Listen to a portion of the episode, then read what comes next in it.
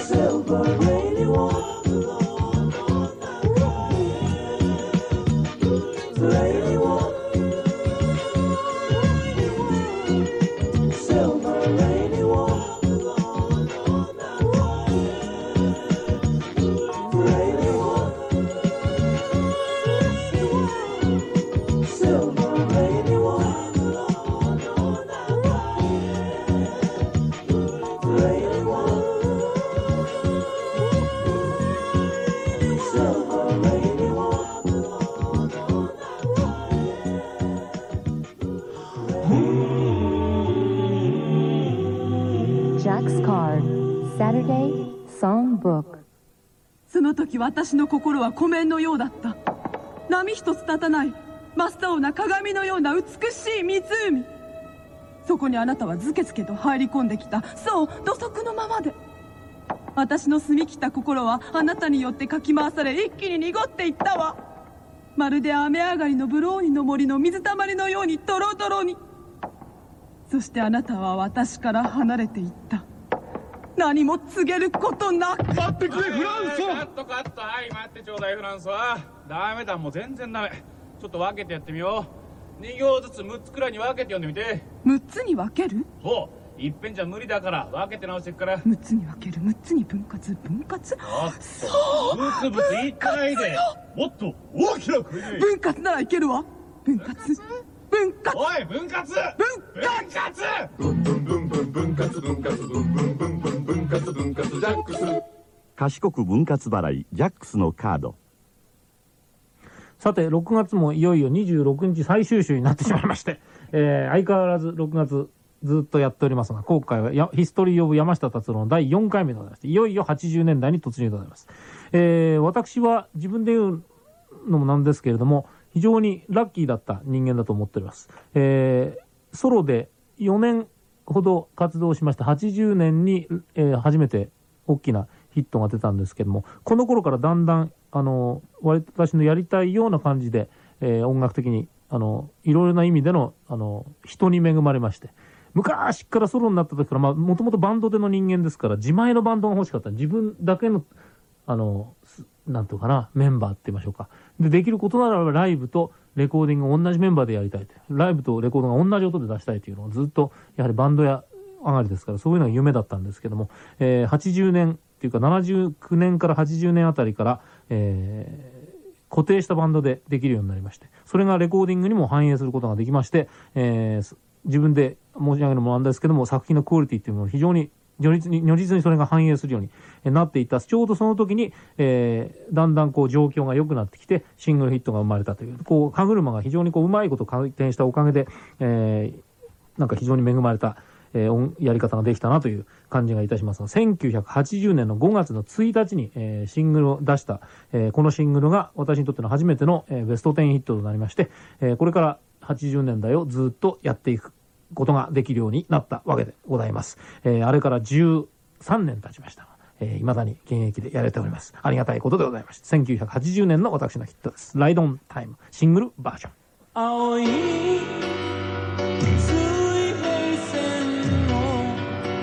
今駆け抜けてく。研ぎ澄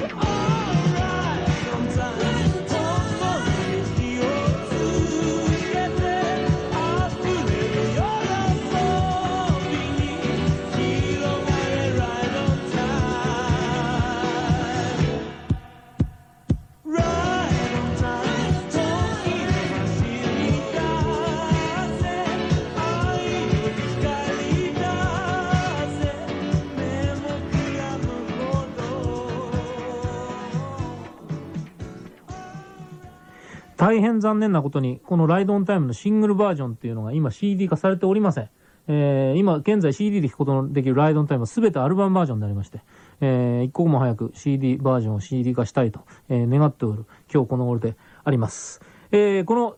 ライドオンタイムのヒットに続きまして、アルバムが同名のライドオンタイムというアルバムが1980年の10月に、えー発売されまして、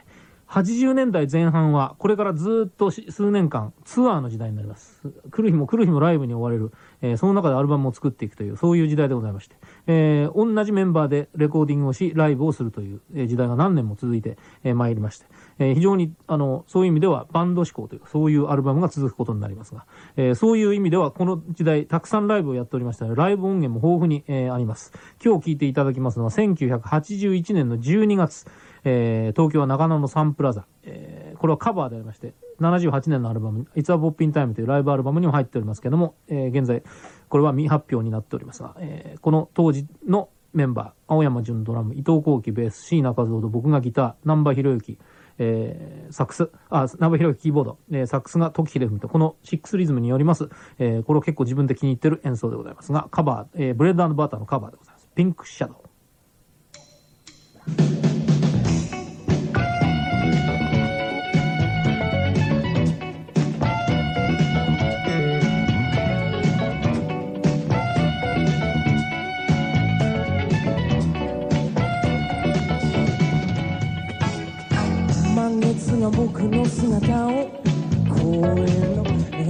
の大理石にくっきり映し出し僕は月と僕らの三つの関係の謎かけ言葉を考えて立てた愛してるよ。君だけを愛してるよ。君だけを君は僕の作った歌を口ずさんでピンクのチョークを上手に踊らせて何十本もすり減らし汗も拭かずに僕の影をすっかり塗りつぶした。愛してるよ。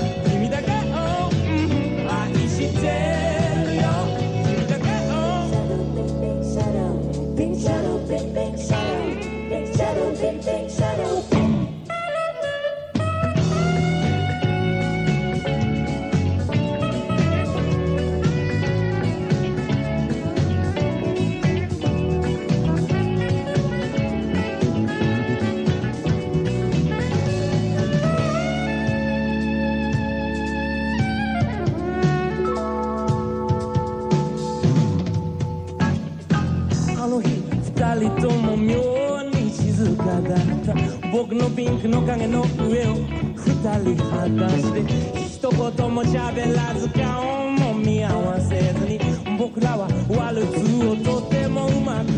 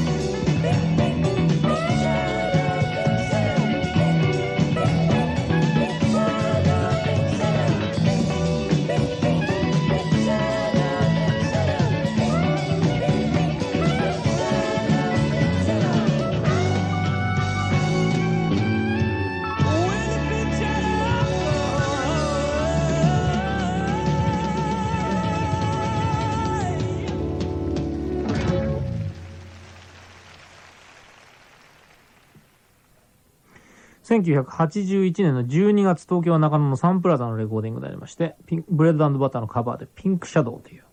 曲でありまして、ライドオンタイムのシングルがヒットして、アルバムが初めて、えー、チャートのナンバーになりまして、このおかげでツアーができるようになりまして、えー固定したバンドが持てるようになりまして、もう一つ、えー自分が好きなようにレコードをできるように作れるようになりました。えーもしも売り上げが上がったら、もしもピアノが弾けたらならならでありませんが、もしも自分のアルバムが売れるようになったら、絶対にやってみようと思ったのが、アカペラのアルバムでありまして、昔からコーラスが好きで、特に、えー50年代のリズムブルース、俗に言うドゥーアップが大好きでありましたので、それを一人で多重録音でアカペラで作るというのが私の念願、あの、年内の夢でありまして、売れたらそれやるっていうネタで、ライドオンタイムのアルバムが1980年の10月の21日発売にもかかわらず、なんと、えー11月の末にこのアカペラのアルバムを無理やり出しましてですね、限定だったんですけども、えー会社が怒りましたね。なんでそんなヒットアルバムのあこういうの出すんだ。ヒットアルバムをもっと売りつながなきゃダメなんだって怒りましたけど、関係ない。えー今から考えると良かったのか悪かったのか分かりませんけども、えーと、それ以来アカペラという言葉が、えー日本でも少しは、えー一般的になったんじゃないかと、ちょっと軽い自負などありますけども、On the Street Corner というこのタイトルのアルバムは、えー今、ボリューム2まで出しておりますが、早く3も出したいと思っておりますが、そのボリューム1に入っております。That's My Desire。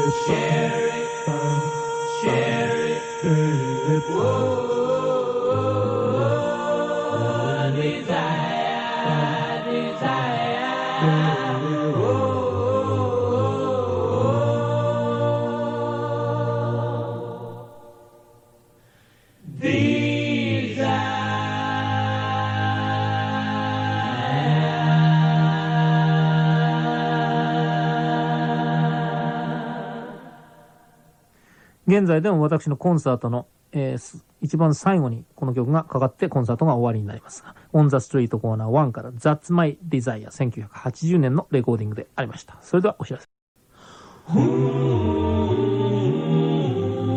Jack's Card, Saturday Songbook. 10年代に入る頃に、えーいわゆる音楽の聴き方というのにある種の変化が起こりまして、えーそれはウォークマンという、えーカセットの持ち運びができるカセットデッキと、それからカーステレオであります。これの発達によりましてですね、音楽がそれまで、あの、室内で聴く、えー割と鑑賞用のものだったのが、屋外へ音楽を持ち出すという行為が非常に簡単にできるようになりました。えー電車の中ででも、え車の中ででも、どこでも音楽を簡単に聴けると。しかもそれが非常に個人的に聴、えーけるという世界でありましてですね。えそうしますと、え冬、夏、そうしたリゾート地、そういうものに音楽を持ち出す、どんどん持ち出すようになりまして。えー私の、えー自身の音楽もそうした意味、そんな中で、と突如としてましてですね、リゾートミュージックと言われるようになりましてね、そういうリゾートに合う音楽として位置づけられる。その数年前までのその内省的な売れない音楽の山下達郎のイメージから180度展開して一体やってる本人が一体どうなっちゃってんだろうなって別に私はそれを目指して作ったわけでも何でもないのに、えーそのインタビューされるたんびに、山下さんって言うとやっぱり夏と海と太陽とっていう感じがしますけど、山下さんは夏だと、俺は夏なんか嫌いだと、いつもそういうもうやりとりでほとんど漫才の世界でありましたけども、えーそういう時代でございましてですね、なぜかわかりませんけど、その、えー、さなかに出ましたアルバムが For You というアルバム、1982年の1月に発売されまして、えーこれがその、いわゆるリゾートミュージックという時代の方代名詞とまで言われましたですね、えー非常に不思議な気がいたしましたけれども、えーある意味でそういうサウンドの、まあ、究極を極めたと言っても過言ではありませんけれども、その1曲目で入っている曲でありまして、スパークル。「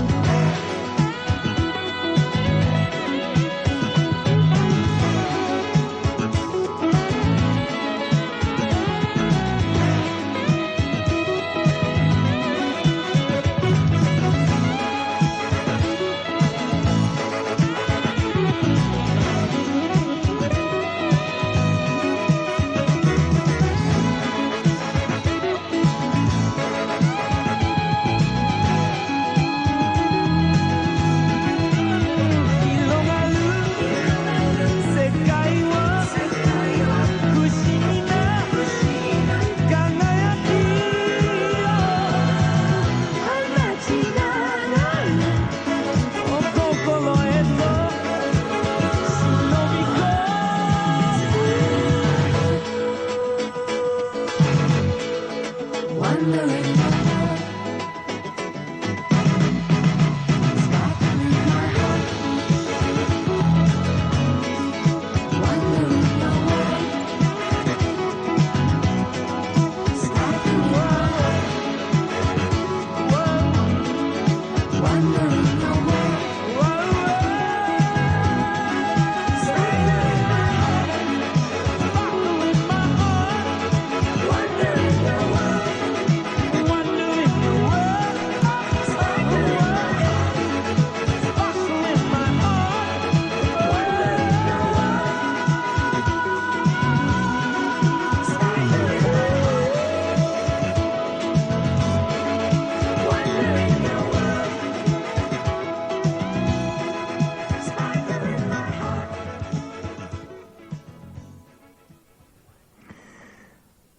ソロ6枚目のアルバム、1982年のアルバム For You からスパークルでありまして、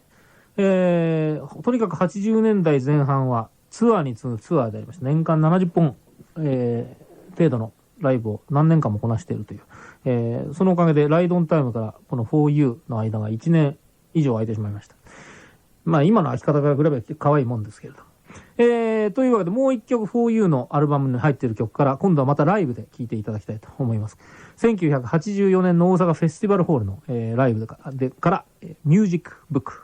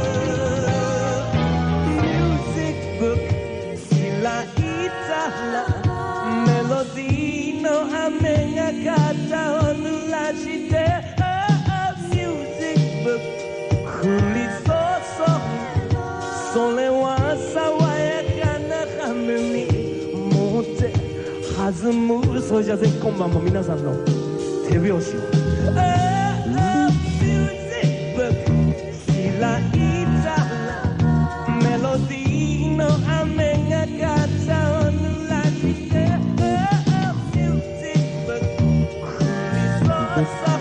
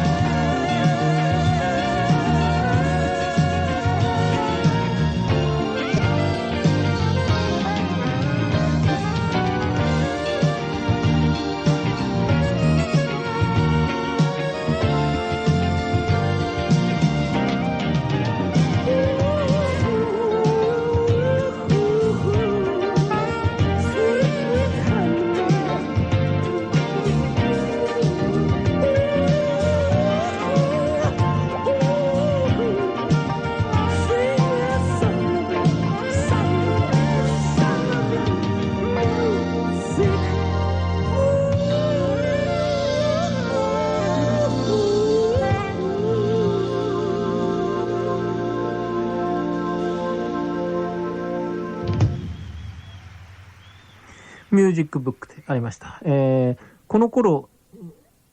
あの、までは、えーこの For You というアルバムまでは、えー私の詩を、大体7割方、えー吉田美奈子さんに頼んでいたんですけれども、この頃は、こうした具合に状況がだんだん良くなってきましてですね、なぜか知りませんけど、猛烈に自分で詩が書きたくなりまして、別に、えー、美奈子さんの詩が嫌だったとかそういうんじゃないんですけど、とにかく男の言葉で歌いたくなって、猛烈に自分で作詞をしたくなりまして、あとは、そのリゾートミュージックとあんまり言われるのがあれだってんで、ちょっとこう、違う感じで言ってみようかなと思いまして、For You が82年なんですなんですが、1983年に、えー出しますメロディーズというアルバムは、えーかなりの違った展開を見せ始めるわけでございますが、それはお知らせの後です。山下達郎がお送りいたしております、ジャックスカートサタデーソングブック。4週間かけてやっと7枚目まで到達いたしまして、えー私の1983年の春に発売されました7枚目のアルバムメロディーズから高気圧ガール。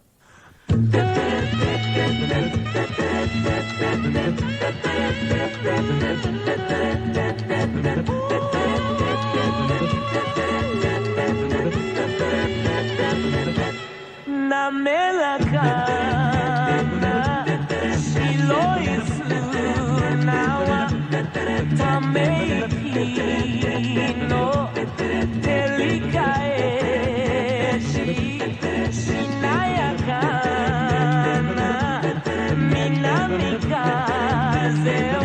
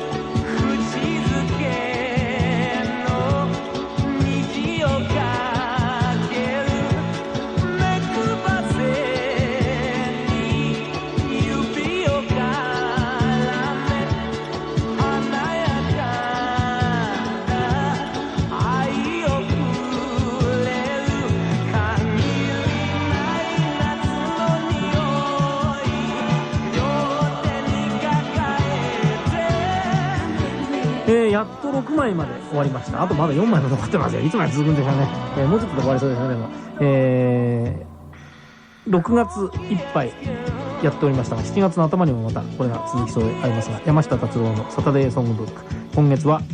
ストリーオブ山下。今日は4回目でありまして、リゾートミュージックの時代でございます。そうしたリゾートミュージックでなんだと言われてるのが、まあ今聞きますとね、この特にこの 4U あたりで聞きますと、当時その海や山、行楽のお供に、えー、多大に使われたというのは今聞いて、まあそんな、そんなもんだったかなという感じがいたしますが、当時はそれが非常に居心地が悪くて、誰に言われても山下達郎というとそういう海だ山だ、そういう世界で言われたのが非常に自分で居心地が悪いわけでありまして、そうじゃないんだ、そういうこう、それとあがきまして、えー1983年に、えー出しましたメロディーズというアルバムはそのあがきが非常によく出ております。えー具体的に一番大きく変化しましたのは自分で全部作詞を、え始めたことであります。これ以降全部、ほとんど全部自分の曲は自分で作詞をするようになりました。えー当然自分での言葉で歌うことになります。自分の考え方というのがその歌の中に入ってきますから、サウンドにもそれが微妙に影響してくるわけでございます。いわゆるそういう意味ではそのインドアとアウトドア、内省的とこの外交性がせめぎ合うという、えー山下達郎ソロ第3期に突入していくわけでございます。えーこの年には1983年、えーには高気圧ガールシングルヒットが出ておりますけど、これから先に、えーだんだん違うことになっていますが、とりあえずまたライブがずっと続きます。ライブとレコーディングのせめぎ合い。えーいろいろなせめぎ合いがあって忙しいんですが、また、うだうだ言ってる間に時間が足りなくなってしまいましてですね、この続きはまた、えー来週に持ち越しということになりまして、来週はメロディーズをちょいとフォローしまして、そうした80年代中期、えー内省的な音楽と外交的な音楽をせめぎ合ってる時代の、えービッグウェーブ、そしてポケットミュージック、大南山の上出来上がりましたポケットミュージック、えー僕の中の少年ぐらいまでいけますかね、80年代中期ソロ第3期をお届けしたいと思います。本日、ヒストリー・オブ・山下達郎第4回の最後は、えーメロディーズのトップを飾る曲でございまして、えー一人で多重録音、えードラムもベースも全部一人でやった、えー曲でございまして、まともなオリジナルソングで山下達郎の曲で8ビートの、えーいわゆるロックンロールの曲が出た初めての曲であります。悲しみのジョディ。「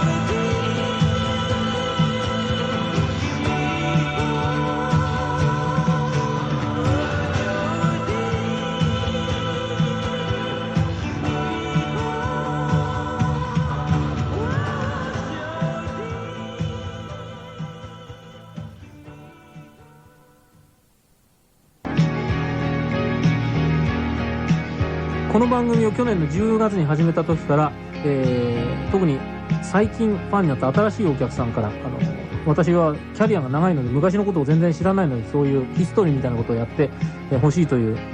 お便りをたくさんいただきましたので、えー日頃のご愛顧にお答えしてというか、ファンサービスというか、そういう形で、えー自分で自分のヒストリーっていうのを始めたんですけど、なかなか自分で自分のことをこう第三者的に言うというのも、こう、難しいものでしてね、えーあんまり偉そうに言っても気が引けますし、こう、だからってあんまりへりくだっていうのもまた逆に気が引けますし、難しいもんですね。えーこう、長くやってますと、本当に大変でございますけれども、えーまあ、できるだけ精一杯、えこう、やれる範囲で言ってみたいと思います。得意のパターンでいつもと同じで、これ台本一切ございませんので、え行き当たりばったりでやっておりますので、こう、いろいろ進行上、こう、ドタバタしたりしますけども、その辺はまあ、深く、